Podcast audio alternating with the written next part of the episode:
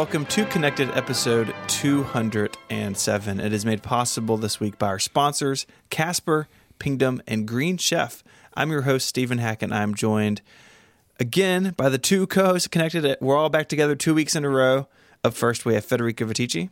Hey, how are you doing? I'm great. Uh, I'm, I'm glad you're here. And we have Myke Hurley. It's a new day. Here we are. It's a new day. It's a new. Is that a, s- that's a song, right? That that's yeah, totally I'm a feeling song. good. Yeah, yeah. Uh, well, I want to. I, we need to clarify something before we do the show. People were worried about me. Someone even thought that I was drunk on the show. Um, Well, no, I don't think they thought you were drunk. They thought you were hungover. Oh, okay, yeah, is, hungover, Which slightly okay. different, you know. yeah, but the I, I just had a cold. I don't know if you can Yeah. still feel the the, the the the last bits of the cold, which is basically gone at this point. I'm doing much much better, but it was just a cold. I, I don't I don't drink before podcasts. That's not professional. Um, you know, and especially I think you did one time. did I? If I Nah. cast my memory back, I am very confident there was an episode of at least the prompt where you were drinking wine. I was drinking wine, but I was not drunk. That's different. Uh, Also, but yeah, but this is one of those things where it's like you were also a little bit looser than usual. I'll t- I I- I- remember this. There, I don't know what episode it was, and I probably will never find it. But there was an episode where you were drinking wine and you were having a little bit of a holiday party. I think. hmm hmm Well, even if I was a hangover, you wouldn't know because you wouldn't notice. I'm very professional like that with my with my drinking. You are. So, Yep. um, maybe, maybe, maybe uh, I've done many episodes of Connected, and I was hungover, and you didn't know. But you would never know. Never last know. uh, last week I was I just had a cold. So thank you for warning about me, but I'm fine. I think. Yeah. Moving on. Can we do follow up? Okay. hmm I'm glad you're okay. No, thank you. Last week we were speaking about the that uh, Aqua screenshot library I put together, and we talked about how I wanted The to. world famous, internet famous Aqua Screenshot Library. Yeah, it's done uh, many hundreds of thousands of page views. I, I knew you before you before your Aqua screenshot library, so don't don't forget about us. I knew Aqua before it became famous. Do you, you do go. you feel? I will ask you because I'll just say this has been linked all over the web this week. It's like when you look back at it, it's like this is one of those perfect little things that when a big website needs a link for the day, it's like perfect food for that, right? Like because mm-hmm. it was on like Lifehacker and stuff, where it's like Yeah. they need something interesting to link to today and someone had found this and they're like this is perfect you know like it's one of those it's like it's like candy for these bigger websites which i think is probably why it's getting linked to everywhere and doing hundreds of thousands of page views right it's in hindsight it's like oh yeah this is perfect for that which is the same as the desktop wallpapers same idea right like Exactly. these things are, are very interesting to nerds so big websites find them they find them interesting and then they put it in their like selection to link to later on which is great. Does the fact that it has done hundreds and thousands of page views now in like a week make it feel like it was worth the time investment to you? Yeah, yeah. Since it was so well received, and I have gotten, I haven't gotten to all of them, but I have a bunch of emails and tweets from people like sharing, like, "Oh, I forgot about this. Oh, I ran this on my first computer." Like, people are like genuinely like connecting with it, which is what I wanted. But you, you I mean, we've all done this, right? You just never know if it's actually going to work. mm-hmm. So, good pun i liked your pun oh yeah, the connected thing. That's good. you know what i haven't actually done yet is look through tiger which was my first my first Should. version you should do I'm it. like I'm flicking through it now. I haven't even thought about that. Look at these icons. Oh, iTunes was green. Yeah, the iTunes icon has changed a bunch over the years. Oh, wow. gosh, But, brush um, metal, brush metal. I, I you know, I always- always forget about it until I see it, and then I'm like, oh god, there it is. I always Mail get is real ugly in confused. Tiger too. I always get confused between uh, Cheetah and the the other with the with the name that's like a shoe brand. Um, uh, Puma? Puma. Puma. Yeah. I always get conf- oh, which came first? Cheetah. Cheetah was the first one, right? Yes, I'm loading it now. I've looked at it too much. I don't actually know. Yes, Oh, that's Cheetah was unfortunate. 10.0, Cheetah was- Puma was 10.1. 10-1. Okay. Yeah. Why is the Mhm. calculator made out of metal? Why isn't it? Why shouldn't it be? I feel like Everything's that, made of metal. that that it would like you press the buttons and they would like maybe scratch a little bit. You know, you wouldn't. It makes it really that. heavy. Like it feels good in the heavy hand. calculator. hmm So yeah, so Oh. it's it's done it's done well, which is really You chose "Songs of Innocence" as the album. I did. That's Yep. very good. That's very good. I'm ruining all your Easter eggs now. That's probably the biggest Easter egg, honestly. Yeah, that's very good. No, no, no, no. The best Easter egg is you in the uh in the, Photo the booth or FaceTime. FaceTime. In photo FaceTime, booth, yeah. FaceTime. That's the best. There are some incredible pictures. Here. I haven't I haven't looked at any release in as much depth as I'm looking at this one, where I'm looking at every image. So now I'm noticing all of the things. I've kind of just like perused through, you know. But Mm-hmm. now I'm looking at like keyboard and mouse preferences, which I wouldn't Yeah.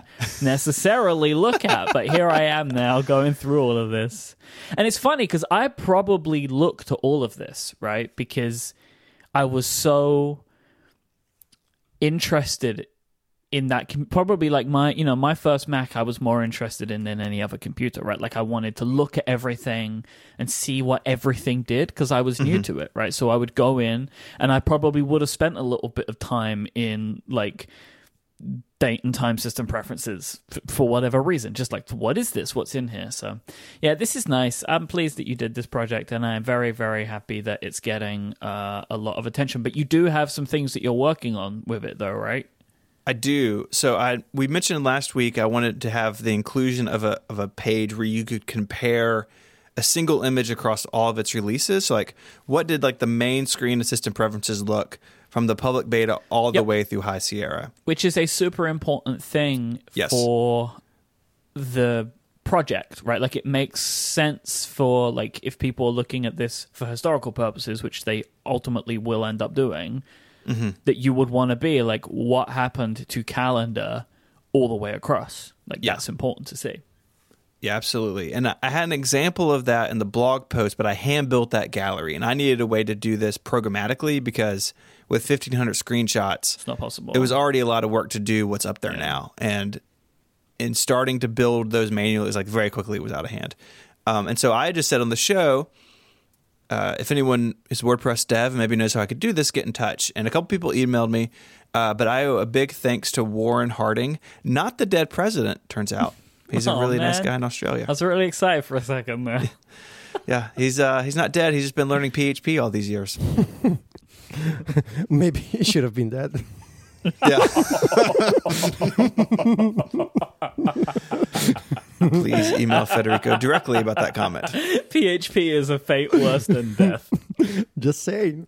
Uh, s- Oh, so Warren has built me a tool to do this, and uh, I hope to get this rolled out in conjunction with the Mojave screenshots coming up. Mm-hmm. Uh, but it's working in beta, and it does what I want it to do. So uh, I know Warren's a listener, so thank you again.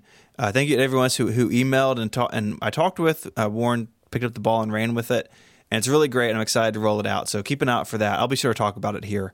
Um, and it's it's really uh, it's going to be cool. So I'm going to have it as a single page where you can go in and compare screenshots, uh, select the one you want, and look through all the releases. But um, I got some metadata stuff to, to deal with to get it all to work. So I really like how you say that name, by the way.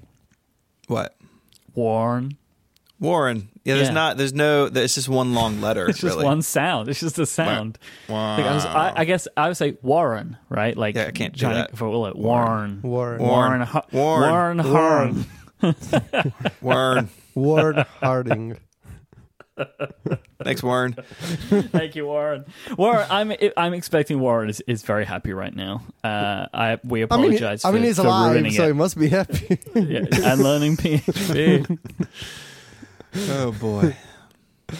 um, all right. Well, I'm looking forward to the to the library uh, updates. I, I've played around with the exclusive beta, and um, I'm pleased that you're uh, taking steps to improve.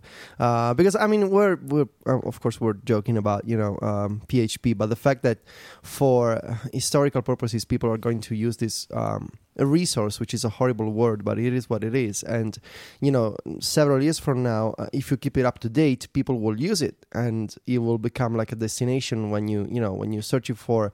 Um, what's the name of that website that used to exist? Um, sort of had a thing similar to yours, but I, don't think it's updated anymore. I don't think the website still exists. There was like So- there was like GUI library G- for a while. GUI. Yeah, I'm thinking of guidebook, but with the logo was like GUI, something like that. yeah, yeah, yeah, yeah. You're right. That's that's what it is. So if you can if you can sort of turn uh, your screenshot library into this sort of modern version of that, I think that will be great. So I'm really happy that you're continuing to update it, and I was really happy to see it linked in a bunch of places.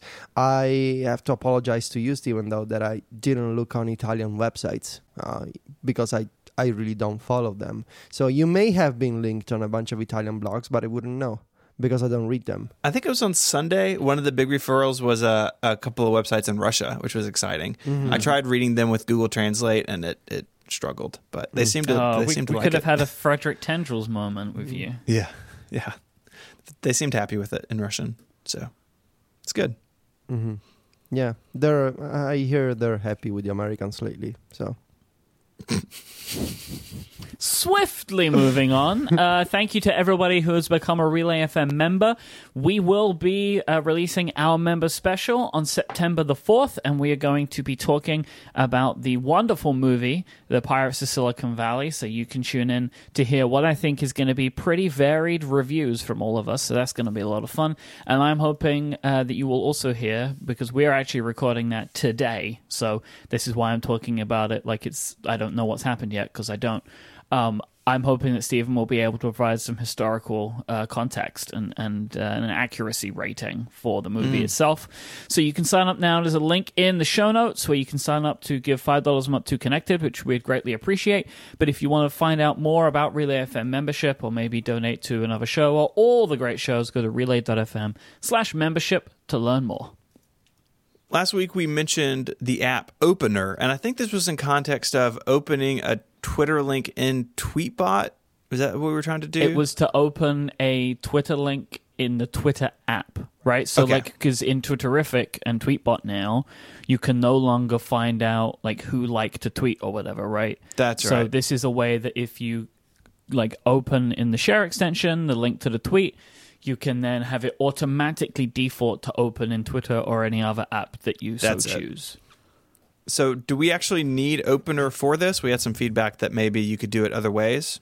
well, um, yeah. There's a. We got an email or a tweet. Um, I think it was a tweet about the fact that there's a in the Twitter. Uh, in actually in the Tweetbot app or in the Twitter app, there's a uh, open in Safari um, sort of activity item uh, as a sort of as an action uh, action extension, but it's not really an action extension because it's not available in other apps. Still, uh, the idea that you can uh, open in Safari from Tweetbot, and by doing that, you will be redirected to the Twitter app because iOS uses universal links. So instead of opening the link in Safari, you will be taken into the Twitter app because the system sees the twitter.com link and it says, well, uh, you have the Twitter app installed. So instead of opening Safari in a web view, I will take you to that tweet inside of the native client. Um, that seems to be working for some people, but speaking from personal experience, this is an unreliable solution. Uh, sometimes so random. It seems so random that sometimes I open a link, and this happens with Twitter. With Twitter, this happens with YouTube. Uh, it happens with Safari View Controller. Sometimes, other times it doesn't. Um, but universal links, as much as I kind of like the concept of the link is tied to a page inside of a native app, the implementation in iOS so far has been unre- unreliable for me. Um, I don't know what the issue is. Um, I don't know if something perhaps changed uh, since universal links were introduced with iOS 9. The, that that would be three years ago, four releases ago. Um, but I prefer to use Opener because it always works and I know what I'm doing. So it's an extra tap. Actually, not if you're using Auto Open, which I described last week. But yes, you would need to have Opener installed. But in my experience, using Opener is much more reliable than sort of the lottery of universal links. And also, it allows you to open links in many other third-party alternatives, not just the the official clients. So uh, uh, back in the day when when ProTube was available, the the uh, excellent uh, YouTube client that is not available anymore, I use Opener to open YouTube links in ProTube, and that was amazing. Uh, but I still use Opener for a bunch of other types of links, including, uh, you know, um, Tweetbot and Twitterrific, for example, are options that Universal Links that do not support. So uh, these may work for you or may not. If it doesn't, I seriously recommend trying out Opener. Yeah, I've been very happy with it. I like it a lot. It's a great little app. And it's good to set up with other things, right? So, as you're saying, like YouTube and stuff like that, because if YouTube opens in Safari View Controller, it's never signed in anymore, right? So then I have that whole problem. And then I try and sign in, and then it opens the YouTube app, and I'm not where I want to be because you know, like I see a I see a video and I add it to my watch later queue or whatever, and it's just never it just doesn't work the way I want it to. So with Opener, I don't have to worry about that stuff because it can just pass the URLs over to the application and open it where I need. So I understand. Yes, it would be wonderful if uh, Universal Linking did this accurately, and if it does for you, then awesome. But I have found that that is not the case. So that's why I am enjoying uh, the use of Opener very much uh, in our post API destruction world. Today's episode is brought to you by our friends at Casper. Say goodbye to summer by taking advantage of Casper's limited time Labor Day offer. Casper's expert team of engineers and designers research, prototype, and test their mattresses to meet the needs of all kinds of sleepers whilst providing all of the right support in all of the right places. So you may ask, what goes into making a Casper mattress so dang comfortable? Well, all Casper mattresses use premium foams to relieve pressure and help align your body so you can fall asleep easy and wake up feeling refreshed.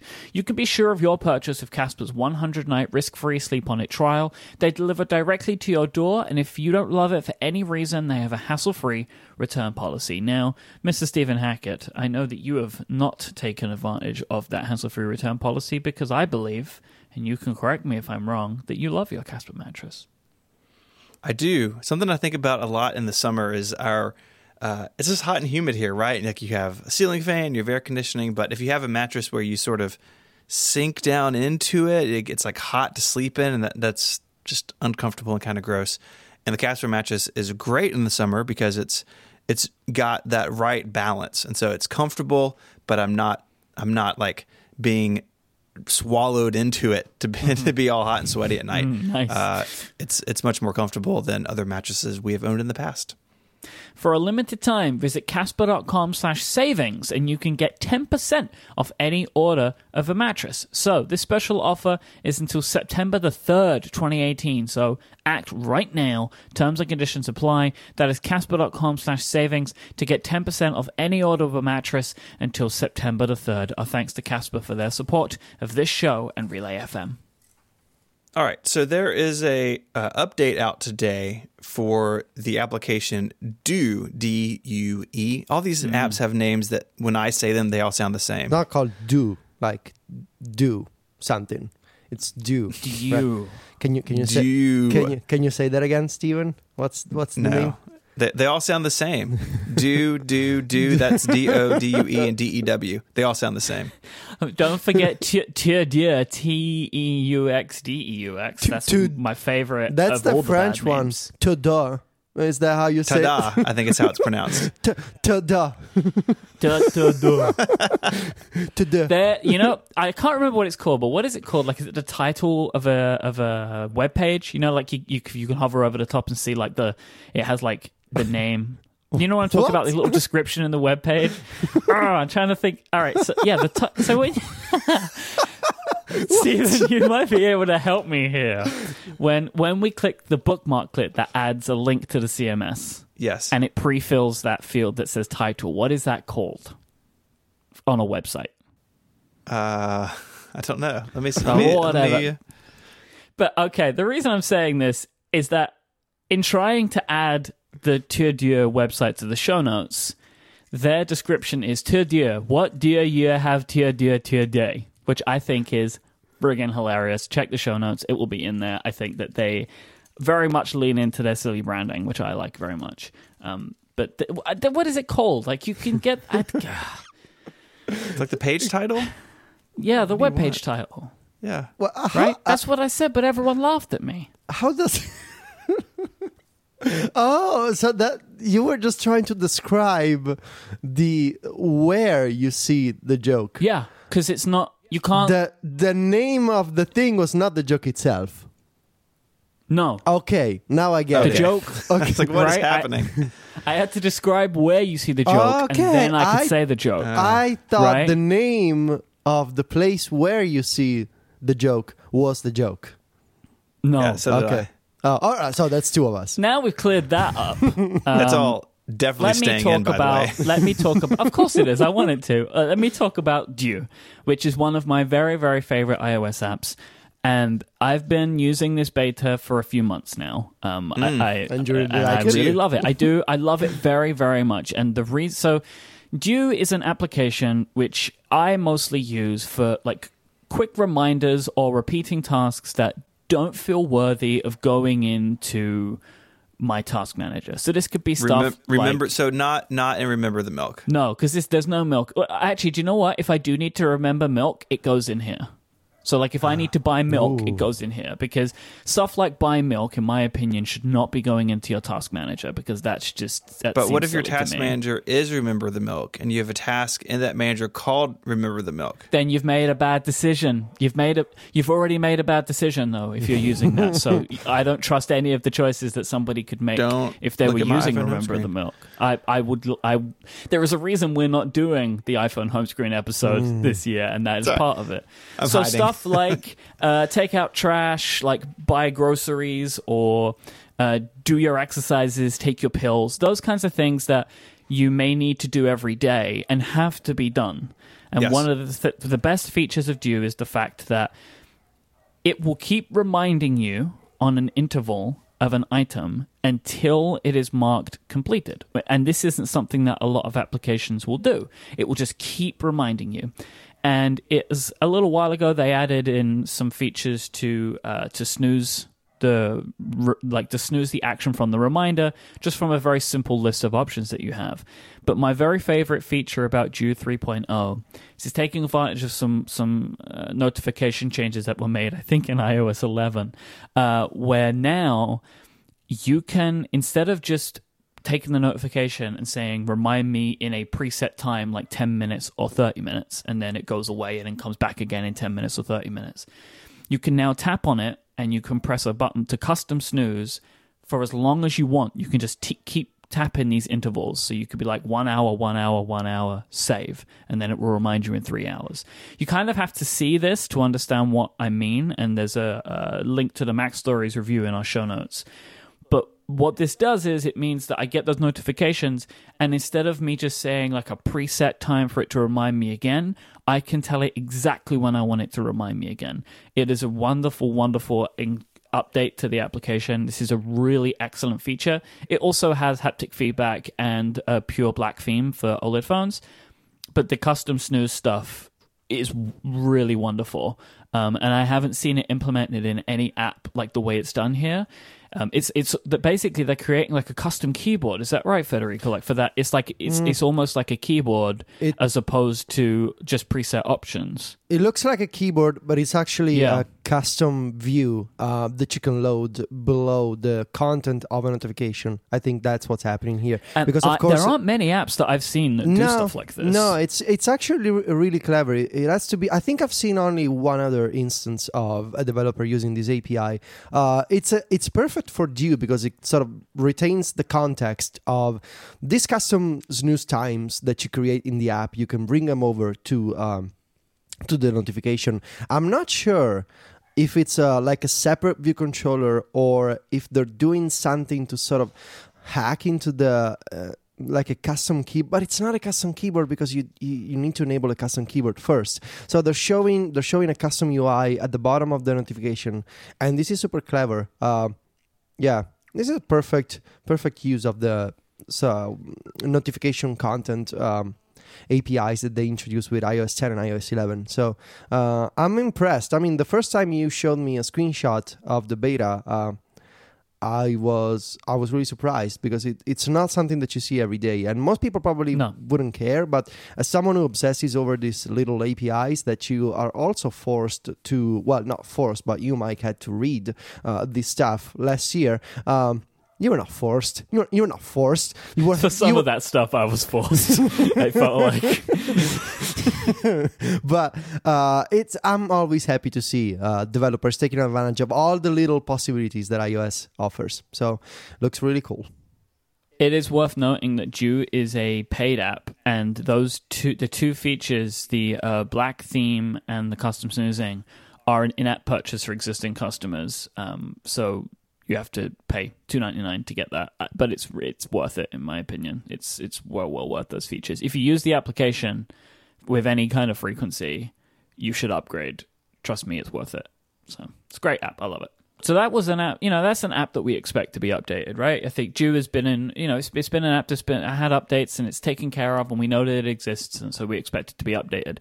However, something else got updated yesterday that literally nobody, not one person, would have expected would have happened. The Airport Express, do you remember that product? The product Apple explicitly doesn't sell anymore and stopped selling like a good few months ago, got updated to support AirPlay 2. No, no, I gotta, I gotta say, shout out to Zach Hall from Nine to Five Mac. He actually expected this. He's been, he has been tweeting screenshots because there was sort of like it looked like a bug since the iOS 11.4 beta, uh, but the Home app showed you like an Airport Express icon as a device that you could add to HomeKit.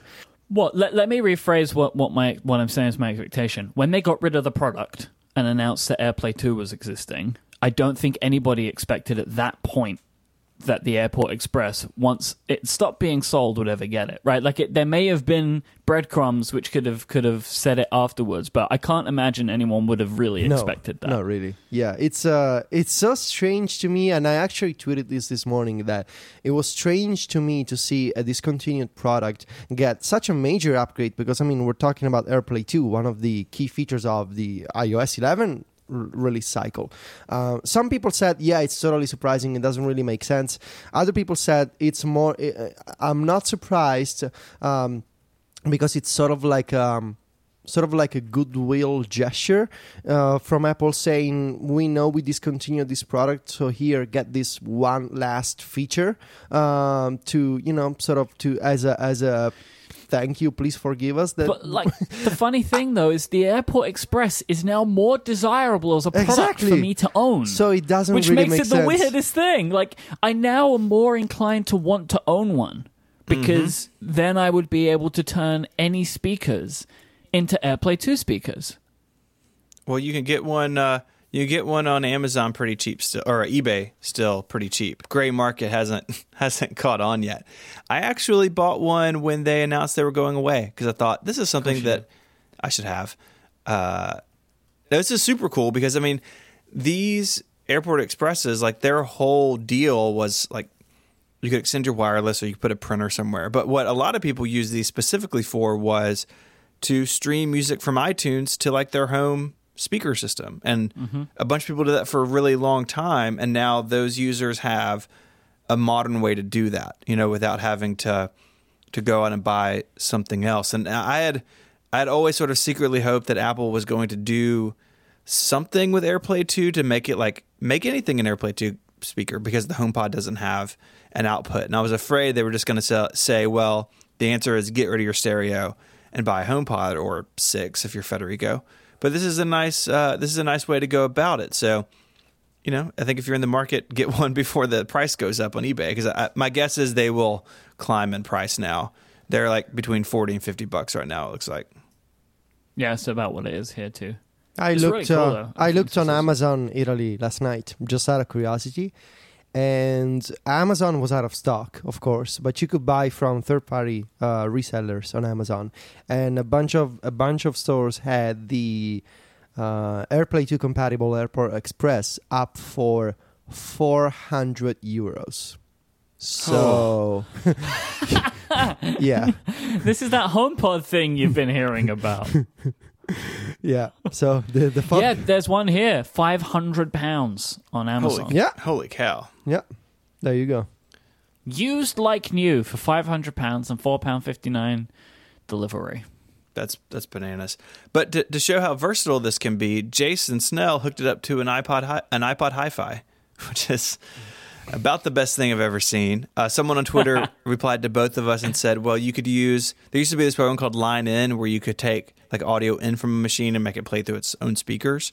It's like, well, what if I did Airport Express to like an old iMac and had music playing out of like an iMac G3 from Siri. I was like, yeah, you could do that too. Like this is a very like they should still make this thing even if it's not like so don't make the Airport Express again, but Apple should make a, a little AirPlay 2 receiver that you can plug into audio stuff. HomePod Mini. It's gonna be one day. It will be a product, right? Like the Google Home Mini or something, right? Or the the Echo Dot. Like that's what it will be if they ever do it.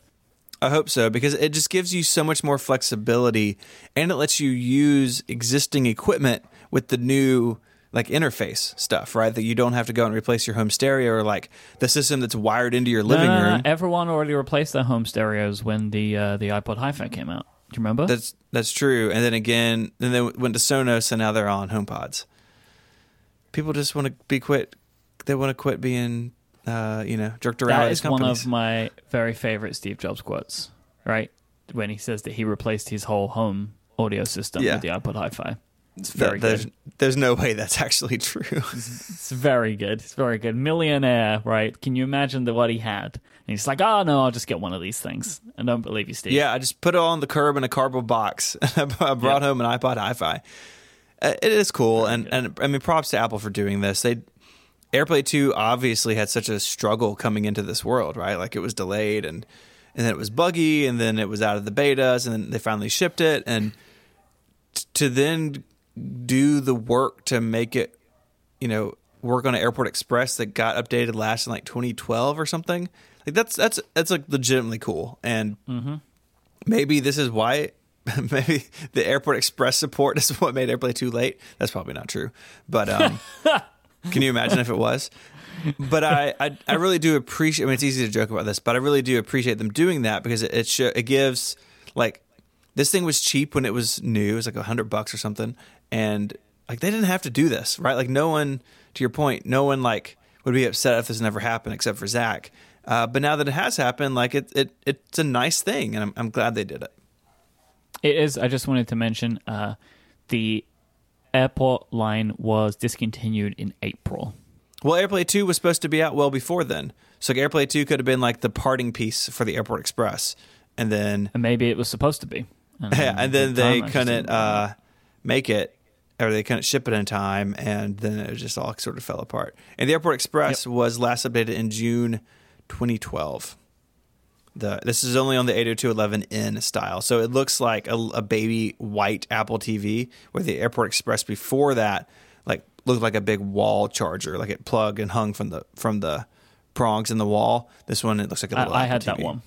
I Yeah. had that one. Yeah, I, I've got uh, I got a couple of them. What do you? What do you it's Fight Airport Express Fight. No thanks. Today's show is brought to you by our amazing friends at Pingdom. Pingdom are brilliant because they help keep your sites and the sites you love online because they monitor your site so you don't have to. They give you real time feedback so you know exactly what's going on at all times. Stuff breaks on the internet every single day. There are 400,000 outages that Pingdom detects, and this is just of the websites that they're already monitoring. So, can you just even imagine how many things break online every day? It doesn't matter if you're a startup, a Fortune 500 company, or a podcast network. You need alerts about any critical website issues. Pingdom will let you customize how you're alerted depending on the severity of the outage, so you can have different types of alerts for different types of outages. So there's an importance level, which is important. And they'll also track and analyze your website's load time so you can see exactly what is affecting the user experience. If you have a site of any size, you need Pingdom. They have a fuss free approach to get started. All you need to do is give them the URL that you want to monitor, and they will take care of the rest. So, Go to pingdom.com slash relayfm right now for get a 14-day free trial just for you with no credit card required. Then when you sign up, use the code CONNECTED at checkout and you'll get a massive 30% off your first invoice. That is pingdom.com slash relayfm and the code CONNECTED at checkout. Our thanks to Pingdom for their continued support of this show and Relay FM. Okay, so we're going to talk about the Mac Mini. We we promised last week that we were going to talk about reasons that we may want uh, to to purchase Mac Minis or, or how we use the existing ones we have. But first, I wanted to talk a little bit more about the idea of like who is the Mac Mini customer because we're going to talk about like the way we are going, like the way we want to use them or the way that we do.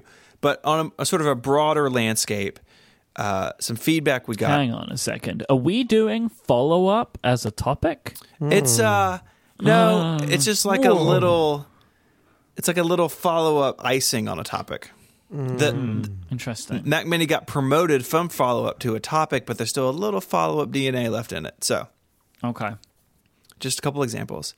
Uh, Neural Sandwich on Twitter, which I'm sure is his given name, wrote The Mac Mini for me is great if you want to have two matching monitors and not have to deal with laptop clamshell weirdness. Uh, and it doesn't cost the price of a small home, which is kind of funny. So, like we've, I think I, I have used a laptop in clamshell before, uh, back when I had a job. That's basically how I use my notebook all day, every day. And uh, that can be definitely weird. Like, it doesn't wake up or doesn't go to sleep correctly. Or you get home and it's been running in your bag because it woke up when you unplugged it and freaked out. And a Mac Mini is nice because you can just have it on the desk and you can have two matching displays. Right now, at least, if you want to use an external display with like something like an iMac, it's not going to match. You know, for a while, the iMac and like the LED cinema display and the Thunderbolt display, they all sort of had a similar language. And then the iMac sort of moved on and Apple didn't update the displays again. So, like, if this is an important factor for you, which it is for some people, then the Mac Mini kind of is the only option. Just put stickers on everything. Yeah, just cover it all up with uh, there's like camouflage, camouflage the borders, and you can't tell what's I going bet- on. I wonder if dbrand make a Mac Mini skin. I'm sure they do. Uh, the so this this is like a, a, a use I case. I can confirm that they make skins. Well, yeah, skins. Well, this is Slickwraps that I'm looking at now. They make Mac Mini skins. Uh, I don't know if dbrand do though. Please put those in the show notes. They will definitely be there. So you know this, you know I don't know how big of a use case this is, but it's one if you want to use multiple monitors. The Mac Mini is sort of like the the easiest way to do that that doesn't involve buying a Mac Pro. Tyler wrote, which I think is is interesting too. I had said that desktop switchers weren't real people anymore. Well, Tyler is one of those people. So I guess I'm weird, but if I got a Mac Mini, it would be as a switcher. I have very little desire for a notebook, but I'm tired of my desktop PC. So I think Tyler is representative of a group of people that is st- still out there. So maybe I was wrong to write, write that off completely. Uh, I do think Tyler's probably in the minority here, but there are people who like like I'm a desktop person. Myke, you're a desktop person. And so, you know, if we were going to be switching from a PC to a Mac, then maybe we would be looking at the Mac Mini if it were a viable option. And I, understand that, but like when we say things like it is an incredibly small percentage of the market, like that is categorically true because we know things like, for example, that desktops take up 20% of the Mac market, which is already a shrinking market. And I can almost definitely assure you that the majority of purchases are iMacs because otherwise Yeah. Apple would have updated the Mac Mini more than they did in the last four years. I I think something that goes hand in hand with that conversation is like the span of the iMac. The iMac, you can get one that's relatively inexpensive. I mean, that's that's different for everybody, of course. But the iMac starts at uh, something. I'm loading the page, installing. It starts at uh, thousand ninety nine dollars. That does not have a Retina display, has a hard drive. Uh, but then, of course, you can go up to something like the 27 inch and spend, you know, over $3,000. But the iMac is a very broad product. And I think one reason it sells so well is a, it's it, I think it's kind of like the default option because it has a display and everything, and it's it's sort of like the flagship of the desktop line. I think part of it is too is that reach where mm-hmm. Myke, you can edit podcasts and video on one, and then someone can buy a machine that is more or less the same computer and use it in an office and not not really need any of that stuff, so they can buy a cheaper one. And the idea of a Pro Mac Mini may tap into this a little bit, where there is like a really basic entry level, but if if you need to to spec it up into something more powerful, you can with a broader range than the Mac Mini's ever had. That's what I'm hoping for with this new machine. So maybe they can take some of that iMac uh, flexibility and apply it to the Mac Mini. in which case the sales may come up some if it's if it's a more if it's a more reasonable option to more people. You know, right now, not many people are buying them because they're old, and that means that they're slower than, than other Macs in the line. That's okay for some people, but for other Ooh. others of us, including the three of us, I'm going to talk about, it's not quite enough. Uh, lastly, I got an email from somebody. Uh, they asked to be anonymous, uh, but they support a mixed PC and Mac environment in a big company. So they work for a corporation with an IT department, and uh, I had not really considered this. Um, but they have a standard like display keyboard and mouse bundle for all of their users. And then the users just get a Mac Mini, or they, they, he sent me the the model number. I looked it up. It's like a small like HP desktop. It's kind of like a Mac Mini. It's like small form factor little HP, and they basically drop in either a Mac Mini or an HP, depending if the user is getting a Mac or a PC. But the rest of the install is standard, like standard display, standard USB keyboard and mouse, standard power uh, like power strip and all that sort of stuff. Uh, they just drop in a different desktop, and that's not a, that's not something that I had really thought about. But I think it makes sense that that that's sort of like the switcher roll. Like I just unplug my PC and plug in a Mac Mini. But like I think there are use cases where the Mac Minis like sort of universal inputs and and like small form factor make it more flexible for different types of users. And uh, I guess this company is still buying old ones. I emailed them back, and I just last night hadn't heard anything. So I assume they're still buying just old ones. But it's uh, I think it's kind of an interesting use case. Like the iMac is clearly not going to fit into the way they buy computers, but the Mac Mini does, so they buy them. And I think that's a, a use case that's worth considering as well. So, should we talk about some other use cases? Yes, Federico, why do you want a Mac Mini? I miss being able to organize my um, TV shows and movies with Plex, and um, I would like to have an actual Plex server that can do uh, transcoding and, you know, uh, store multiple gigabytes of content uh, on my local network. So I would use a Mac Mini as a media server for TV shows and movies uh, for sure. But in general, speaking of um, encoding video, I would use the Mac Mini uh, so that I can keep using my 2015 uh, MacBook Pro for podcasting, and I don't have to ask Silvia to use her um, 2017, 2016 MacBook Pro whenever I need to encode a video for my iOS reviews. Um, I would love to uh, have a Mac Mini in my house that I can connect to, that I can feed a video file and say you need to encode this video or multiple videos at once in the background in three different formats because we use on MacStories when we do videos inside of our stories and especially for my iOS reviews uh, those videos are actually in three different formats depending on the browser that you use. So we use MP4, WebM, and uh, OGG, I think, for as a as a fallback option. And I really don't, you know, I feel bad asking Silvia to do this thing on her computer because it's faster than mine. I suppose that if a new if a new Mac Mini is released and if I max it out and it's got the new Intel chips inside and I put in tons of RAM and uh, you know I should be able to process like five or six small videos at once, which are not super long videos that are like 30 second snippets of, you know, features of iOS, but still that would be really helpful. And I would be able to set up, you know, these automations to sort of look for video files in my Dropbox and maybe use Hazel and and kick off these tasks with the shell or automator in the background. It would be fun. Uh, and also it would be a centralized backup location for my MacBook, for Silvia's MacBook, and especially you know Silvia. She has a lot of sort of graphics, uh, graphic assets and other uh, video files for her job that she needs to archive. So I would very much prefer to have a central location that is not a Synology with its terrible UI and and RAID whatever means. Please don't email me. I know you love your Synology. That's fine. I'm happy for you. Uh, I want a Macintosh computer. Uh, Also, specifically, Casey, Yes, Casey. Casey Liss? Casey Liss. it's uh, fine. Don't it's worry fine, about don't, it. We're good. Don't worry. Uh, Mhm. we're, we're, no, It's we're too late. good, He's we're already good. DM'd you in Uh, Slack. Uh, so yeah, um, entertainment, uh, automation, and video encoding for um, screencasts that we use in our articles, and backup location for my computer, Silvia's computer, and maybe something like an off-site um, backup of iCloud for library of Google Photos so that we can also keep, you know, um, copies of those services offline. So uh, three main use cases.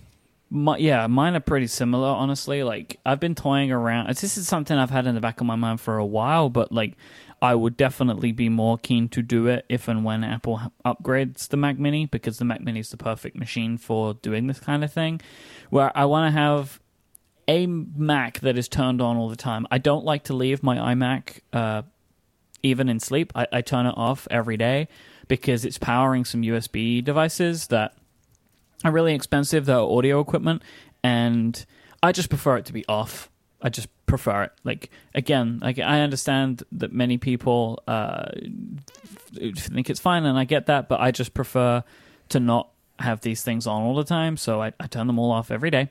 Um, but I would like to have a machine which is on so it could do things like running some Hazel scripts for me. You know, like it could be processing photos in my Federico Viticci created, but nobody else uses except me. Uh, Hazel scripts with the Dropbox photo thing that I have running right like, from six still, years ago, from like 2014 or something. I don't know, but like I'm still doing that, um, and I'm sure I could come up with some other stuff too, like ways for me to, um, especially with shortcuts the the shortcuts app seems to have some restrictions about, and I don't think they're going to get fixed um, about where it can save files. It used to be with workflow, you could save files anywhere you wanted, right? To to Dropbox or Box or iCloud Drive. But Shortcuts only allows files to be saved to the Shortcuts folder on iCloud Drive. So unless Dropbox creates their own uh, Shortcuts actions, which don't know about that yet, but or, or some enterprising third party could do it, which I believe will happen. Yeah. Um, but if it wouldn't, then I could have Hazel watching that folder and then moving things where they needed to go, which would work nicely. But there's always things I can do there. Um, I also would like to have a machine that I can like VNC to from my iPad using an app like Screens or something to perform basic tasks that I need my Mac to do. There's just some stuff that, like Federico's video encoding, that I need a Mac to be able to do. It's easier to do on a Mac, so I would, but I would prefer to not have to turn my Mac on specifically to do that one thing. So just being able to to use an app to just access that machine would be great. And also network attached storage. I don't really have anything for that, and I just am not keen on having like a Drobo set up to my iMac. But I could totally do that, right, with a Mac Mini and just attach some external storage to it, hide it away in my office somewhere, and it would just be humming away, and I could save things to it, and it would be great. So a Mac Mini would be perfect for that. Yeah, so I've uh, I've got one, uh, and my my use cases for it definitely overlap what you guys talked about. So I have a mid 2011. It's hooked up to my television. It's like an i5, 8 gigs of RAM, and I put SSD in it like 100 years ago it is hooked up to the TV. We use the Apple TV as like the default input, but the Mac Mini is nice for some video stuff that's not easy to get to the Apple TV because I don't have Plex. I have Plex set up, but I don't use it. Uh, and we because so we have kids, like there's still stuff that we watch on DVD, and so we have a USB super drive plugged into the Mac Mini. and we can watch DVDs on the on the television. It does host a Drobo over Thunderbolt. I would have that Drobo here in the office hooked up to the iMac, except for the noise that it makes, and uh, my wife doesn't love that it sits where the TV sits, but it's it's got like 6 mm-hmm. hard drives in it and a fan, and I basically have to like power it down anytime I record, and that seems like a lot of you know like a lot of just back and forth, and so it's in the house, and I connect to that Mac Mini over Ethernet from the studio and into the house, and uh, pull files off of it. But that is directly attached to the Mac Mini, and I like that because that means I can do file sharing, and I can back it up with Backblaze because it's directly attached to a Mac things that you again you can do with a NAS, but are a little bit trickier and, and can be a little more I'm fragile. not super keen to learn how one of these things works when I know how a Mac works, right? Like, and that's one of the reasons I exactly. prefer it, right? Like, I know how a Mac works. I know how the apps that I can download work, and they're going to work with my iPad. Like, I'm sure you can do all of this stuff with a Synology, and probably more in some cases. Yep. I don't. I'm not. I'm just not really keen to learn a whole new thing. Uh, I would just like to use Mac OS. Yeah, I, I, like that the I like that the Mac just sees it as an external hard drive. like it just the Mac just sees it as a drive, and you don't have to use Drobo. You can use like a Promise RAID or uh, Pegasus or something. There's other options out there. Um, Promise Raid is a very interesting name. yeah, is that the name of that company? They promise that your raid will work. That's Promise raid. Promise Technology. Hmm. They make some Thunderbolt stuff. Um, so you, you have you have some options there, but I like it just attached to the Mac because then I can just use Mac OS to manage everything. So that combination, the Mac Mini and the Drobo, do several things. I host uh, a big family iTunes library there. That's there's not there's some music in that, but my wife and I use Apple Music now, so the music is less important. But that iTunes library is set to download any any movies or TV shows that we purchase, which is less and less over time, but occasionally we still do that and and then the, i- the that iTunes library will grab a copy of it. That iTunes library is also subscribed to every Relay FM show, and so I download all of the MP3s we publish and have them on the Drobo because you never know when you're going to need Look at something. you. Uh, Have you ever? no, but one day, But one, one day day, I might. one day when I build the relay, uh, the relay Aqua library, I'll be set. Uh, I have an application running on my Mac Mini called Printopia. So I have like this like brother network printer that does not support AirPrint. Uh, so I can't print from an iOS to the printer directly. There are several different Mac apps that do this. Printopia is just the one that I use, and it basically exposes my brother printer to my iOS devices, like through the Mac. So I can print from my iPhone or iPad to my brother printer as long as the Mac Mini is up and running, which is uh, very handy if you have an older printer or one like mine that just doesn't support uh, AirPrint. Um, I have Time Machine server running from my MacBook Pro. There's a link in the show notes uh, how to set that up. That's pretty new to Mac OS. It used to only be in Mac OS server. And then content caching. So you can set up uh, a Mac server or a Mac Mac OS server is basically dead uh, to cache things like software updates and and like App Store updates and stuff for other machines on the network. It's a it's a little bit involved to set up, but it's not too bad. There's a KBase article in the show notes, uh, and I have that running. Uh, so it downloads like a Mac OS update, and then we have like, you know, my wife's got an iMac now. I've got my iMac Pro and a MacBook Pro, and it, it just allows those downloads to be faster. Um, it's not. I really set that up because I wanted to play with it, but I've left it running because it's helpful. And then because I have a super drive, CD and DVD sharing to the modern Macs on the network. So occasionally I'll need to pull something off an optical disc and uh, I have a USB super drive in my office, but I can never seem to find it. And sometimes I just pop it in the one in the house and just share uh, share from there. So, Myke I, and Federico, like, I totally agree with y'all's reasons for wanting a Mac Mini because it is like a really versatile tool, and you can because it's so small and it's effectively silent. You can just you can just leave it running all the time. My Mac Mini only gets rebooted when it freaks out because it's getting older, or there's a software update for it. Other than that, it's just running all the time, and I don't interface with it directly very often. I do have a keyboard and mouse paired to it that sort of live in the entertainment center. Most of the time, I just use screen sharing from another Mac, and you know if I need to pull something off of it or change a setting. But most of the time, it just it just runs and it hosts that Drobo and does these things for me without really much interference, and that's really what I wanted. Yeah, I'm excited to um, to get back into the idea of I have a server at home doing things in the background, and I can uh, issue sort of commands from my iPad with shortcuts, which is something that I wasn't able to do back when I used to have a Mac Mini in 2012, 2013. I used to have a personal Mac Mini at Macminicolo, and I didn't have workflow to do this sort of remo- uh, remote execution of commands. So I used to rely on these hacks and workarounds, something like saving a command, uh, like a shell command, inside of a text file in Dropbox, and using Hazel to sort of read the contents of that file and r- executing the command. Uh, crazy stuff. But with shortcuts now, I could issue like an SSH. Um, command from my iPad or from my iPhone, even from Siri, and kick off, you know, a, a series of tasks at home. Uh, do we think there will be an announcement at the September event? Wh- where do we stand? Okay. No. All right.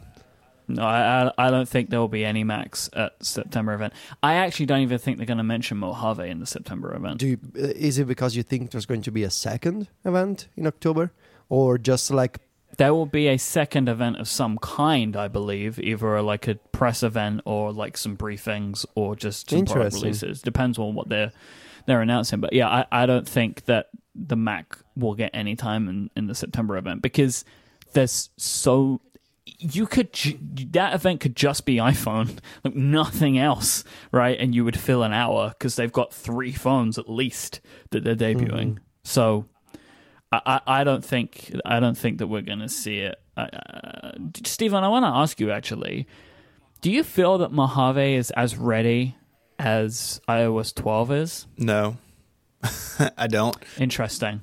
Because that might be another thing, right? Like maybe Mojave just isn't even coming out in September for this reason because they're going to hold it and wait until October. yeah, so there've been a like over the last several years, Apple's done a. It's really hard to dictate or guess what they're going to do because they've done a bunch of different things. They have done everything in one event. They have broken out the Mac stuff separately. They've done, like you said, Mac is like press release stuff, or like, you know, our, our journalist friends have new Macs, and then there's an embargo, and they all drop at the same time. Uh, and Mac OS has come out the same time as iOS, and it's come out later, and it just depends on where things are. And this year in particular, there's not a lot of new stuff in between iOS and Mac OS. Like when they did, remember when did they upgrade to iCloud Drive, Federico? Was that iOS 8? Um, Or so? iCloud. So yes, but it didn't have an actual app in iOS 8. Right. It got the app in iOS Right, 9. but- yeah. your applications upgraded to use iCloud Drive s- storage. The uh, the thing that was weird about that is that the the Mac version or whatever I guess uh, I don't know what came out that year, but whatever version of Mac OS was that year, it was later, and so like you could upgrade to the new Notes or upgrade to like iCloud Drive storage, but then that stuff was yeah, on your remember Mac. that. Yeah, Remember that? yeah, yeah, yeah, totally. There's nothing there's nothing like that this year that as far as I can tell that like is really dependent on both macOS and iOS coming out together. So I think the Mac could totally be an October thing.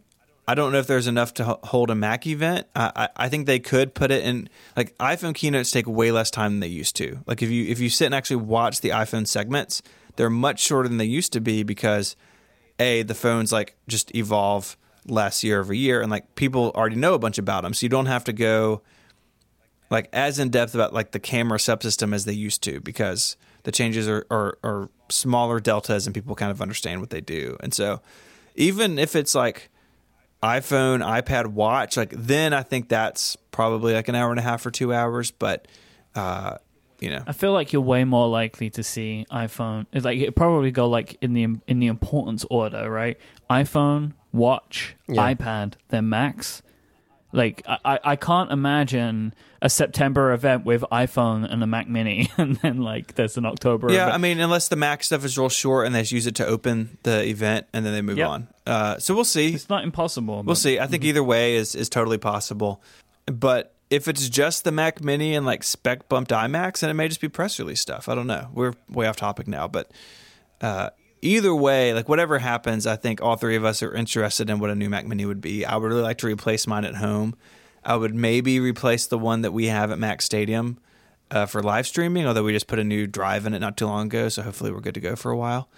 So we'll see. We'll see how it goes. I think a lot of people are watching this, and I think if the three of us are any indication, there are users, other users like us, who want to use it as a home server, an office server, and having something a little bit more powerful uh, and maybe smaller at the same time would be nice for those people. So, like I said, like I said last week, I'm genuinely excited about the possibility of a new Mac Mini. Maybe it's just been so long, but I'm I'm pretty pumped about it. Today's show is also brought to you by Green Chef. Green Chef is a meal delivery service that includes everything that you're going to need to cook delicious gourmet meals that you can feel good about. But Green Chef sends a wide variety of organic ingredients and imaginative new recipes every week in a way that I find super interesting because they have meal plans for diet types. So they have meal plans that include paleo, vegan, vegetarian, keto, gluten free, omnivore, or carnivore. You can choose whatever dietary preference you have from those, and they will put together meals and organic ingredients and ship them to you in w- with that in mind, which is really really awesome. And Green Chef is the first USDA certified organic meal delivery service. Every ingredient is thoughtfully sourced and its journey is tracked from planting to plating with recipes that include pre-made sauces, dressings and spices so you get more flavor in less time. Everything is hand picked and delivered right to your door, and it's super easy to switch your meal plan and change the box you're getting whenever you want. Maybe if your dietary uh, preferences change, or you want to try something completely new. Now, Stephen, I know that you got some Green Chef boxes, and I'm, I'm interested to know what you think. Yeah, so we did the uh, the gluten free options. It was nice knowing that that was how things were going to be. Sometimes when you order things, like you've got to really pay attention to the labels and make sure that that that you get what you think you're going to get. Um, I didn't have that worry with Green Chef. They're right up front on their website about, hey, we offer all these options, and that really sets them apart. So somebody who eats a modified diet, I greatly appreciated that. Uh, so we tried a couple of different meals and everything was really easy to understand how it went together. You know, I, I, can cook some basic stuff, but like you get anything fancy, fancier than my level, and I start to get worried that I'm doing it wrong. I didn't have that worry with Green Chef, and the the meals were great. Uh, we, my wife and I enjoyed them. The kids enjoyed everything we tried. We got them to try some new things, which as a parent is a huge win. And uh, whoa. Congratulations! Yeah, it really is. It's a real moral victory uh, some days to get your kids to try new foods. Uh, but Green Chef let us do that. So we, uh, the Hackett family was a, a bunch of big fans. For $50 off your first box of Green Chef, go to greenchef.us slash connected. That is greenchef.us slash connected for $50 off your first box of Green Chef. Our thanks to Green Chef for their support of Connected and Relay FM. All right, so we've got some more iPhone rumors to round out this week. Yay. We're just like in it with iPhone rumors. iPhone rumors. come I like on. iPhone rumors. Go for it. So I had a pretty uh, tongue-in-cheek blog post the other day of like these four iPhone rumors came out today. You know, it's like there's so much stuff. So we're going to start with the um, the Apple Pencil. There's been talk of maybe this is the year the Apple Pencil gets added to the iPhone. Myke, I know you and Jason have talked a lot about that on Upgrade. It makes sense when you look at the Galaxy Note line. People really like it. Maybe Apple could do something here. The new again, for lack of knowing the real names, the iPhone 10 Plus is an enormous phone, it looks like. And it'd be great to be able to take out a pencil and, and do stuff with it. But it seems like that's maybe not the case after all. Hmm. Well, it looks like Apple uh, Apple doesn't want any of the you know serious business happening with the Galaxy Note. You know, I see this Mm. I see this gentleman walking around with a Galaxy Notes, uh, you know, typing in on the phone with a stylus. I assume they're all editing cells in a spreadsheet. Uh, they're looking all serious with this S Pen. Wouldn't it be easier though? But it would be easier though, like it in, to access Google Sheets with. I mean, I, that's how I find with my Apple Pencil. Would you? So you're saying that you would like to walk around and edit spreadsheets as you're walking with the phone Sure. and a st- okay. yeah, man. Why I- not look, do it at a sometimes desk? I have to get real business done because you know I'm a You're man, a man on, the, move. Okay. Uh, you know, I I travel around. I'm a very important businessman. Yeah. Mm. You know, so sometimes I'm out on the prowl. I don't know what I'm talking What? about anymore. And I need I need access to my Google Sheets. That's just how it is. What can I say? Sure. Well, um, I hope that someday you will get your wish. I want uh, I want an Apple Pencil. So I want Apple Pencil support on the iPhone. Like I want it for the same reason that I have that I like it on uh, my iPad. Like the ability to write stuff down, jot stuff down, and have an additional way to access uh, UI elements would be really important to me. Like I, I love the Apple Pencil for that. There's no reason I wouldn't want it on an iPad with a vertical 6.5 inch screen, like a uh, sorry, a, like a what do they call it? Uh, diagonal, diagonal 6.5 inch screen. It's going to be a really, really big screen. It is. Like It's a I big would love to have uh, an Apple Pencil, like a smaller, much smaller Apple Pencil that was designed for that purpose. Like I think that would be really great. Like, and I know why. You know, I know you can make fun of it, like because the Note has always been a thing to I make do. fun of. But over time, everything that people have made fun of about the Note has happened to iPhones, right? Getting really big and all that kind of stuff. Except the fire thing. Could happen. There is absolutely no reason why that couldn't happen to Apple as well. Like Samsung were just the unlucky ones that it happened to first. But it hasn't yet. So I'm just saying. the there's the conversation of like the Logitech Crayon, maybe even so like you could have one device to easily go back and forth between the phone and an iPad, as opposed to right now it's sort of paired, and you wouldn't want to be like plugging into the Lightning port every time you change devices. I think it'd be I think it'd be nice. I don't think it's for me. I don't use my Apple Pencil hardly at all. But for people who do like it, like why not make it an option, right? Like You're not bundling it like you they do with the Note. It's not going to be embedded in the body. You, you eject it like it's going to be a separate purchase because that's how Apple is. Why not give people the option at least? So Federico, you don't have to use it, but Myke, you can. That seems fair to me.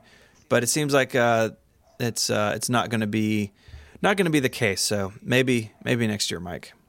There are also rumors of production delays for the iPhone 9, so the LCD phone. Apparently, the OLED phones will be available in September, but like the iPhone 10, the uh, LCD version might launch later on. So there might be some, there's clearly some kind of production issue because there's no reason why they wouldn't want to ship them all in September.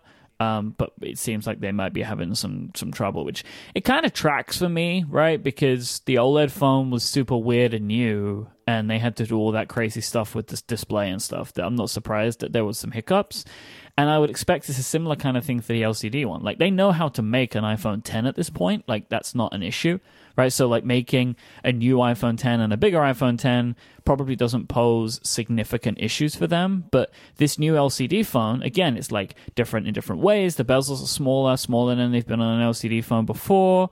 You know, like so. I'm, I'm it wouldn't surprise me if they were if they announced that the iPhone 9 will be shipping a little bit later because it kind of would track with when they announced the 10. Does that make sense? And I could see how maybe some people will say, "Well, I don't want to wait for the for the iPhone 9. I'll just get the new iPhone 10, thus giving Apple more money."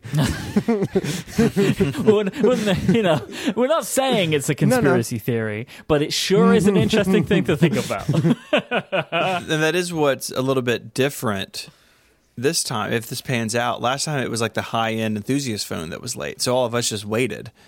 If the nine is the sort of the mainstream phone which I'm not sure it's it was going to pan I don't think it way. is. I think I think you could argue that that even though the prices will be more, like the 10 is the that you know they're kind of positioned as the mainstream phone now, right? Like that's going to be the the kind of default the middle phone in the line, right? Like the one the medium phone, the one for everyone, not in size but in price. Yeah. You know, because the, you know, we've spoken about this, and and there was a Mark Gurman report that seemed to clear up most of what we believe to be true, right? At this point, about like the sizes, and even in that report, was it says that the 6.1 inch phone looks like it's going to have some colors, and we've spoken about that on this show, right? Like how I think risky that decision is on Apple's part to to make colored versions of a phone again after the 5C. The colors aren't why the 5C failed. Uh, it's because it was old and no one wanted it. But Right, but it's not that it's old. It's that you know that the 5C was old yeah. by looking at it, and you will know that you have the not expensive iPhone by looking yeah. at it.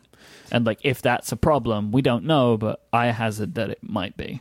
I guess we'll see. I mean, so much of the the way they've done things is like turned upside down now. Like, who knows, right? So we'll see. I still have some concern that the mainstream phone is too big, but I guess we'll see how that goes when it's the best selling iPhone ever, then we'll know I was wrong. but right now, I just I feel like there are people who are going to be upset that the 4.7 inch is now no longer a flagship. Sure. Eh, but but that's that's this has been a thing that's moved over time, right? Like the 4.7 inch phone is bigger than the phones used to be. It is, but I wonder if this is too big. Uh, I, I, again, we'll see. We'll see how the sales numbers pan out. While we're talking about displays, there's this interesting report by Barclays saying that the 2019 phones, so not the phones we're going to see here in a couple weeks, but the phones a year from now, will, according to this report, drop 3D touch. Uh, this echoes a report by Ming Chi Kuo saying that 3D touch was not going to be a feature on this iPhone 9 this year, which I think uh, he's backed off of. So, what do you guys think about this. So this is based on like parts sourcing and the parts used to like sense 3D touch have not been ordered for the next year's phones or like or like those suppliers are being told that they're SOL, but that could be interpreted as oh they found a new way to do it that doesn't involve these parts so maybe it's thinner and lighter. And they did that with the iPhone 10. The 3D touch subsystem in the in the iPhone 10 is different than previous phones. Uh, maybe they've just been able to change and improve that again. Or if you take it as far as this report says that 3D Touch will be going away, being removed from the iPhones. I don't know which one it is, but what do you guys think about that? Federico, do you use 3D Touch on your phone? Yeah, I do. I actually do. I uh, but it depends on what in, which implementation of 3D Touch? So, for example, I I use um, the Peek and Pop um, all the time for previews. Whether I want to preview a link in a web view or I want to expand, for example, a tweet and I want to see the replies to that tweet. So, the Peek and Pop system I really enjoy and I really use all the time. Um, I don't use quick actions on the home screen as much mostly because I forget about them. I forget about the, the, the fact that they exist. And every time when I sort of remember and I look at those quick actions and I go like, oh, that's really useful, and then I forget again. So uh, those haven't been able to stick uh, for me. Uh, and I and they're just inconsistent, right? Yeah. That some apps have really good options, and then some apps just say Share. Share. It's like Yeah, I've also mostly found it like not really that great uh, because you, you you you're pressing down and you're going to a place, but then like the app opens and then goes there. Like the the implementation of how it works has never felt right to hmm. me. Like I never really feel like I'm saving any time because like I'm just watching hmm. the app do the things So that I would I- have done to get to that point. I have a theory that I'm going to share here, and I don't know if it'll. I don't care if it'll come true or not. We're not. This is a is a it's a You can share you can share things like this on podcasts because nobody really it's a calls you out on it. theory. Uh, it doesn't. Ma- it's not a prediction, so I don't have to worry about um, the price or winning. So this is fine. I'm I'm very relaxed in sharing this theory. Um, Good. so if Apple does a redesign on the home screen, and they remove 3D Touch, um, I could see the quick action feature going away altogether and mm-hmm. being replaced to avoid the very issue that Myke just mentioned of I'm just watching an app navigate to a page.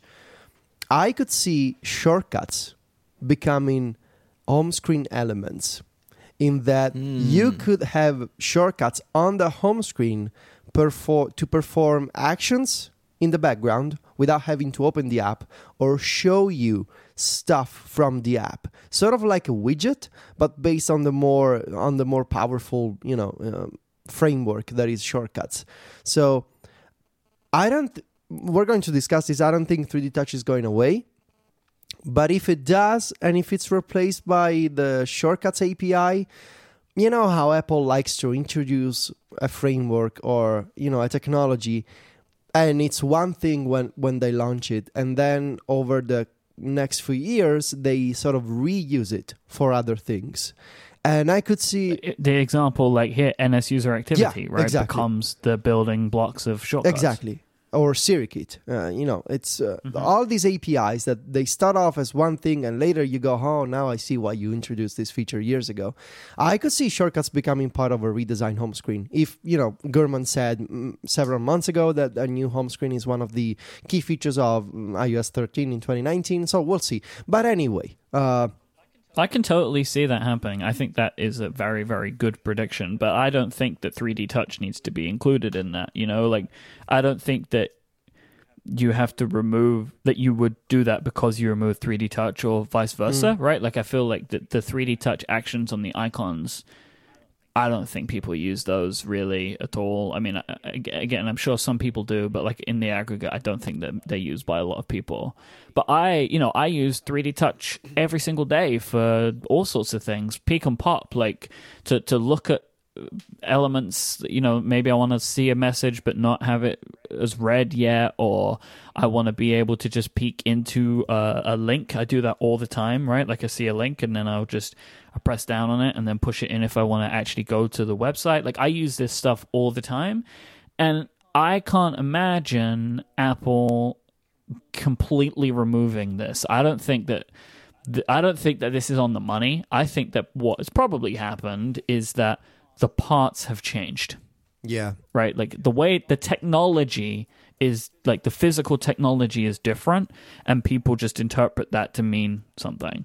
But I I don't think that's the case at all. this feels like one of those analyst moves a little bit where like analysts sometimes have to swing really big because in two years we're not going to remember this unless they were right. Like, oh yeah, Barclays, man, way to go, 3D Touch guys. yeah, I don't, I don't think it's going away. I think the parts have changed. I think it is interesting to talk about how Apple could change it in software, which of course no analyst has any idea of because software, this sort of stuff only leaks when Apple puts out HomePod firmware. But I do think there's room for Apple to improve 3D Touch, and I think the home screen is the, the number one place. I love the idea of like exposing shortcuts via 3D Touch as opposed to the quick actions. Mm-hmm. I think I think too. I think if Apple is going to like if they're redesigning this, like if they're having new parts that make this possible, maybe we finally see it on the iPad. You know, uh, maybe whatever's going on here with the hardware allows them to put it on a bigger screen. I don't think that would be for this year's iPads, uh, unless we're going to have a fun surprise. But you know, in the future, like it's already sort of fragmented between the phone and the tablet, and that's only going to get more noticeable if, if developers use 3D Touch more. Uh, and maybe it's maybe it's time. I mean, what do you guys think? There's a couple of things that I wanna that I want to share about the arguments against 3D Touch and um, sort of in favor of 3D Touch, if that's okay. Um, because I see these arguments being shared on Twitter. Um, the, first one is accessibility. It's this word that a bunch of people throw around, and they say th- things like uh, 3D Touch is terrible for accessibility, and Apple should remove it because it's uh, it's not easy to use. And uh, the, my problem with this uh, with this statement is that there's there there's different types of um, accessibility and different types of inclusive design. And so, while you could make the argument that from a motor skill perspective, 3D Touch is not accessible, on the other hand, I also think it's true that people with uh, vision impediments, for example, um, that really don't like the fact that to get to some piece of information, you need to navigate into multiple screens deep into an app uh, and its navigation stack. 3D Touch as a shortcut to preview content could be an accessibility feature in that you're saving taps, you're saving time, and you can see, you know, you can get to your information more quickly. So the accessibility argument doesn't really hold true uh, because of the different shades of what inclusive design on iOS means. The second argument um, that I could see why 3D Touch may be going away. So as you can tell, I'm a little torn on this topic. Um, the fact that it's still not available on the iPad um, is a is a should be maybe I don't know a warning sign. But the iPad has its unique set of challenges when it comes to implementing 3D Touch. Um, it's a big display, so if you press hard on the display, of course, you know it, the, maybe it'll bend, or maybe you're using your iPad on a desk with a smart keyboard or a smart cover propped up, and if you press on the screen, the iPad will just fall on the desk. You push uh, it over. You just push it over the you know the the angle of the cover. So um, that's a problem. But then you look at Apple and you and you see you know Apple for example replicating some 3D Touch features on the iPad with a standard long press. So things like clearing notifications all at once in iOS 12, you can do that with a long press, or the Files widget in iOS 11 that you get on the home screen by long pressing on the files icon. That doesn't require 3D touch at all. Or uh, also in iOS 12, um, stuff like notification previews. You just need to long press. Uh, I also think 11 actually. Uh, you just need to long press on a notification and it pops open without having to use peek, peek and pop. One of the ones that I find the funniest is like on the iPad in Control Center, why can I not just tap the home icon? Yeah, that, that doesn't make sense. That doesn't make right? sense. Like, why do I have to long press it? Like, what am I doing that? But that's for? another a good example. Control Center, you can you can expand with a long press. So the folks are saying 3D Touch is going away because it's useless. Just look at the long press gesture. That argument also kind of makes sense. So. Um, my main problem, as Stephen mentioned, is the fact that you introduce this new technology and you get developers, you know, you sort of you get traction among the developer community to implement 3D Touch, and it's not a technology. It's not a technology that that is considered legacy at this point. I mean, it was introduced four years ago. It's not like the the headphone jack or you know stuff that was introduced. I don't know in iOS three or iOS four. Um, it's a relatively new feature and it's I agree it's not totally discoverable, but just nixing 3D Touch without giving it a second chance, um, I don't think it's the it's the right answer, especially after you've you've made such a big deal out of the you know the display technology that you needed to implement and all these sensors and all the you know you build yeah, as a company you build the Taptic engine to provide haptic feedback and work alongside 3D touch. So you make a big deal out of this new feature, and then suddenly just disappears. While there are plenty of arguments that would justify that, I also think it would be weird because it's a, it would it would sort of it would smell like a failure in modern Apple history. Not a huge failure because it's it's just a feature of the iPhone, but still something that was introduced, made a big splash, and just rem- removed four years later, three years later. Uh, I don't think it's a good look. Th- There's precedent for them changing the way that it works, right? Like at, at Watch OS, where f- uh, 3D Touch has been downplayed. It's still there, but I think Watch OS in its early days really struggled with like It was the discoverability problem. There were too, Yeah. was too much hidden behind Yes. uh, what was called force press then. And so they sort of, okay, you don't have to force press or 3D touch to do everything. Now you can swipe or do these other things. And maybe that's where it goes on iOS. But uh, I think we're in agreement that it's not going away, that this is like a, an overreading of the situation by this analyst. Yeah, I mean, I think one of the key things is like there's there's still stuff being put behind uh, 3D Touch in iOS 12, right? Like I don't think that you would continue to use 3D Touch as heavily as it's used in iOS in, in certain places, even in Apple's own apps, if they were removing not just like the hardware but the actual feature itself. It, Yeah. it just doesn't seem realistic. Yeah. So, so I guess uh, we're saying it's here to stay, at least for now. Mm, yeah. Yeah. In some way, right? Like there may be a change, and there probably will be a change, but it's still going to exist. Like it's still going to be what we know now, but maybe do- maybe done in a different way. Maybe they don't need to use that. Maybe they're just going to use do it all in software, right? That they can work out like when you're pushing your finger down into the screen more. Like that, it, there is no plate that is recognizing presses or anything. Like we don't know, but I believe that the next iPhones. I think we all believe the next iPhones will use will have 3D touch in them the way that they always have. The taptic mode will be there, and it will press on you when you do something. Like it's still going to exist. So let me ask you a final question. Um, when you think of analyst firms, do you think they're like the Wolf of Wall Street, like tons of you know questionable substances and parties, and these people just having the best time of their life? And in, This is not a thing that I would be willing to to comment on one way or another. because I think. sometimes think about it, and I, I like to imagine it's like that, you know. And in this in their spare time, they make iPhone predictions.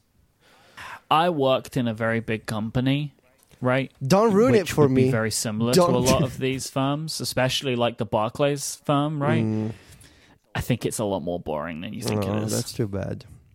I'm sorry to All say. right. Well, that's fine. Good for them. All right, Stephen, take us home. All right, so thank you for listening to this episode of Connected.